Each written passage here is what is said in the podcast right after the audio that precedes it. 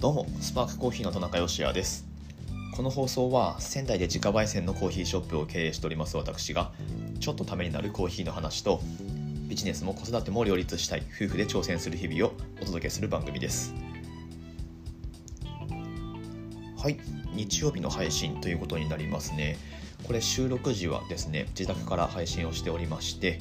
えっ、と娘に先ミルクをやって今寝てるのでこの間使って夕ご飯の準備をしてでちょっとこれからまたお店に戻るというところで、えー、時間ができたので収録をしていこうと思います。まあ、とはいえあんまり時間もないのでサクッといこうと思うんですが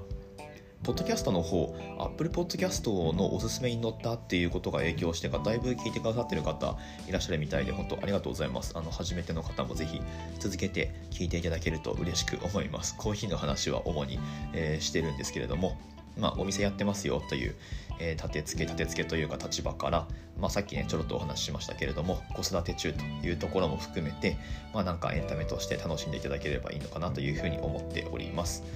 さてさて、えー、まあ、早速内容に入っていきたいんですけれども今日のお話しする内容としてはまああのあまりね娘がいるっていうのもあって何て言うかこうまとまった時間を取りづらいんですけれどもその中でもちょっと本を読んでおりましてこれこの間もちょっとお話ししたんですがコーヒーの勉強をもっとちゃんとしたいなっていうふうに思っててでなんかその抽出に関するところっていうよりももっともっとこうそもそものところ、まあ、コーヒーについての歴史だったりとかその辺りから学び直そうということでですねあの名著がございまして「All About Coffee」というね本があります。これ1920年くらいに初版が出たようでございましてまあ分厚い本なんですよ。分厚いんだけど、まあ、最近なんか日本語版が出たものだと2015、6年くらいに出たんですかね、えー、ちょっと定かではないですが だいぶギュッと、え、圧縮して300ページくらいになったものが出版されてまして今はそれを、えー、Kindle で読んでるっていう感じなんですけれどもちょっとそこから得た知識を皆さんにちょろっとシェアしようと思います。是非最後までお付き合いください。本日は10月の24日日曜日の放送です。はいそれでは今日もよろしくお願いします、えー、本題に入っていく前にですねコメント返しからやっていこうと思います。というのもいつもコメント返し一番最後に持ってこようとするともう話す時間がないという風になってしまうので忘れないうちに初めにコメントをお返ししていきますね。えっ、ー、とですねブレンドの作り方についての考え方みたいな放送回を、え、やったんですけれども、まあ、この回もコメントを受けての放送だったんですが、え、それについてヨウムさんコメントくださってます。ブレンドの作り方についてたっぷりと解説していただきありがとうございました。おっしゃる通り、ブレンド方法について商品に明記しているお店は珍しいな、私は初めて見ましたと。えー、まあ、と思いその背景にあるお考えを知りたく質問した次第です。ということでそうですね。ブレンドについてはうちの場合は、まあ、ブレンドの手法大きく分けて2つアフターミックスとプレミックスっていうのがありますよっていう、まあ、それを英語表記で、えー、なんかこうめんどくさく書いてるんですけれども、はい。えー、それを表記してますと。うん。まあ、なんかどうなんでしょうね。朝焼りでスペシャルティーコーヒーですみたいなお店だったらもう当たり前のようにアフターミックスで作ってるから別に書く必要ないじゃんって思ってるのか、まあ、そもそもそのなんかこうブレンドの方法がいくつかあるっていうこと自体なんかこうあんまり意識としてないのかちょっと分かりかねるんですがまあまあうちの場合はそういうふうに書いてますよということですね。カラーコーディネートを使った単品の個性と全体のバランスや一体感の兼ね合いについての説明は分かりやすかったと思います。プレミックスとアフターミックスの使い分けについて理解できましたしえー、自分が地味めなのはいつもワントーンだからなのかということもついでに納得してしまいましたと。いうことで、えー、とても興味深く面白かったです。というふうにコメントをいただいております。ありがとうございます。なんかね説明しててちゃんとこの例えで伝わってるんだろうかと、えー、若干不安になりながら放送をしていたんですけれどもあの汲み取っていただけたようで嬉しく思います。そうですね。アフターミックスの方だとまあその何て言うかしっかりこう配色のバランスを考えた、え色を使ったコーディネートっていうのとプレミックスの場合はもう何て言うかこうワントーンコーデみたいな形で、まあ、まとまりを重視した考え方のブレンドの作り方ですよみたいなお話をしたんですけれども、はいえーまあ、うまく伝わっているようでしたら、えー、よかったですありがとうございます。はい、えーまあ、今後もねあの質問拾ってお答ええしていくこともあるかと思いますのでコメントをどしどしお寄せください。ということで、えーと、今日の本題は「オールアバウトコーヒー読んでますよ」というお話です。まあまだ読み進めてる途中なのでうん何ていうかあのこういう内容でしたみたいなレビューみたいなことをするのにはまだ早いんですけれどもでも面白いですねやっぱり。うんなんか今までこう断片的にどこかで見聞きしたようなそのコーヒーの例えば起源であるとかなんかねそのヤギ使いカルディとか、えー、あとはなんかオマルっていうねそのイスラム教の、えー、何ですか祭司じゃなくて何て言うんでしょう。まあまあ何て言うか、まあ、そういうオマルっていう人物によって発見されたみたいなまあいろいろこう伝説があるんですけれども、まあ、その辺りがこううまく体系立ててまとめられているしあとはあのみんな多分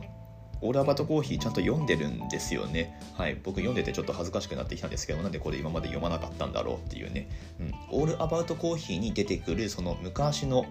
えー、キーワードっていうのを自分のコーヒービジネスのブランドの名前にしてることがちょいちょいあります。はい。どういうことかっていうと、まあ有名なところだとブルーボトルとかね、ブルーボトルってまあその昔、うんとどこって言ったっけ？ドイドイツって書いてましたっけ？ドイツかどこかのコーヒーハウスのオーストリアかな？の最初にできたコーヒーハウスの名前がブルーボトルだったみたいなちょろっとこのオールアバウトコーヒーに書いてあるんですけれども、まあ、そこからブルーボトルっていう名前を取ったりとかあとはコーヒーを表す言葉っていろいろあるんですよ。カーバーとかカーフィーとかカフイとかなんかこういろいろあるんですけれどもまあ文とかバンとかねあのいろいろあるんですが、まあ、そのうちの一つでコアバってあるんですよ。うん、コアバって書かれていたっていう、えー、記述がありましてコアバってアメリカのポートランドのコーヒーロースターの名前ですね、まあ、もちろんここから取ってると思うんですけれども、はい。まあ、そういう語源というかなんかその、うん、ブランド名の起源だったりっていうのがまあ、この「オール・アバウト・コーヒー」を読んでいくと、まあ、随所に散りばめられていたりとかあとはちょっとあそうなんだと思う、まあ、本当これ読むまで分からなかったこととしてはチップってあるじゃないですか。あの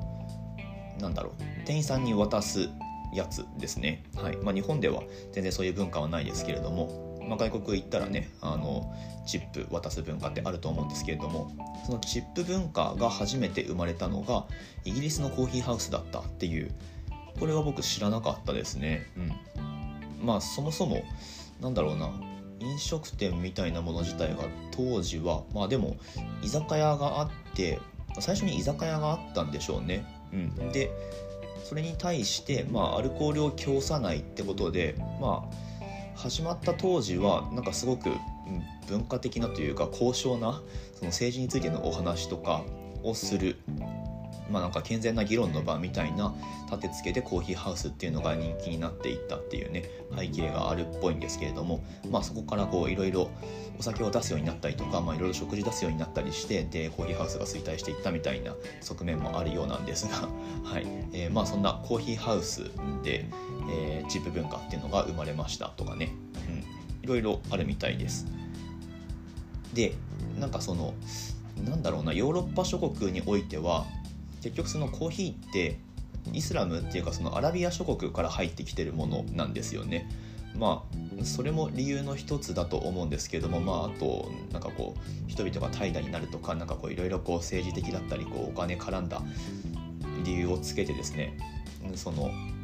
当時の国王側がコーヒーを何度も何度もこう禁ずる命令を出すんですけれども それがことごとくあのうまくいかないっていう、うん、なんか結局 OK にしちゃうみたいなね。あのローマ教皇が祝福するみたいなの有名なやつがありますけれどもまあそんなお話も何て言うかこう一応体系立てて書かれてはいるんですけれどもなんせそのなんだろうなこのセクションでは、えー、イギリスにおけるそのコーヒーの歴史みたいな。でこっちではドイツにおけるこっちではフランスにおけるみたいな。結構ねあの国ごとに細かくあってでどれも同じような話題が続くのであれこの出来事ってどこの国であったんだっけ？みたいなのを整理しながら読み進めるのがちょっと大変なんですけれども。はい。うんとまあ頑張って読んでいこうと思います。まだヨーロッパのお話で後半アメリカのお話とあと最後の方でちょろっとコーヒー器具のお話とか焙煎機についてとかもね出てくるみたいなのでまあ1920年当時の、えー、書籍としてどのくらいの情報量をこう、まあ、特にその機械のところで網羅してるのかっていうのは僕は今から楽しみにしてるんですけれどもはい。まあ、読み進めていく中でまたこの本のレビューなんかもしていければと思ってますので 引き続き、えー、お楽しみにしてみてください。なんならこれ読んでみてください。Kindle で僕は読んでますしあとはね iPhone のあのアクセシビリティのところから読み上げ機能を使ってまあオーディオブックのような形で聞きながら読んでいます。はい、今もねあの晩ご飯作りながら聞いてたんですけれども まああの機械的な読み上げの声にはなるんですがまあまあ漢字の読みとかねあのなんだろう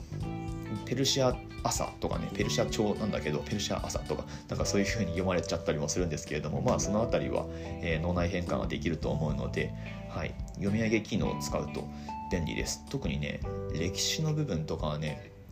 読んでると眠くなるんですよね。なので聞いてた方がまああの眠かけしながらこう頑張って読んでいくよりは耳に入ってきた方がマシかなというふうに思ってまして、まあ、そんな感じで読み進めております。よかったら皆さんも読んでみてください。はいということで、えー、今日は短くもうこの辺で終わっていきたいと思います。まあ、放送の感想とかをコメントいただけますと嬉しく思います。スタンド FM というアプリで配信をしておりまして、まあ、そちらですとコメントができますし、あとは、ま、質問なんかもね、レター機能っていうのでできるんですけれども、まあ、お名前書いていただければ僕としては安心してお答えができますのでよろしくお願いいたします。ポッドキャストでお聞きの方は星5つの5段階評価ができますのでぜひ面白かったという方はですね、えー、星5つの評価をよろしくお願いいたします。私たちオンラインストア、えっ、ー、と、なんだっけ、スパークコーヒー、ごめんなさい。スパークコーヒーのオンラインストアは楽天市場に出店しております。この放送の詳細欄のところにリンク貼ってありますので、ぜひぜひ覗いてみてください。コーヒーシロップですね、あのちょっと寒くなってきたこの時期もまだまだ人気でございます。カフェオレを作るのにすごく便利なシロップになってますので、はい、あのこの時期はホットカフェオレで楽しんでいただくのがいいと思います。レンジで1分50秒くらい、まあ、500ワットでそのくらい、まあ、そのどのくらいの熱々さ加減にするかは調節していただきたいんですけれどもコーヒーシロップですね。まとめ買いでちょっとお得になるような料金設定に今してありますのでぜひぜひ覗いてみてください。ということで明日の放送でまたお会いしましょう。美味しいコーヒーで一日が輝く。Good Coffee. Sparks Your Day. スパークコーヒーの田中でした。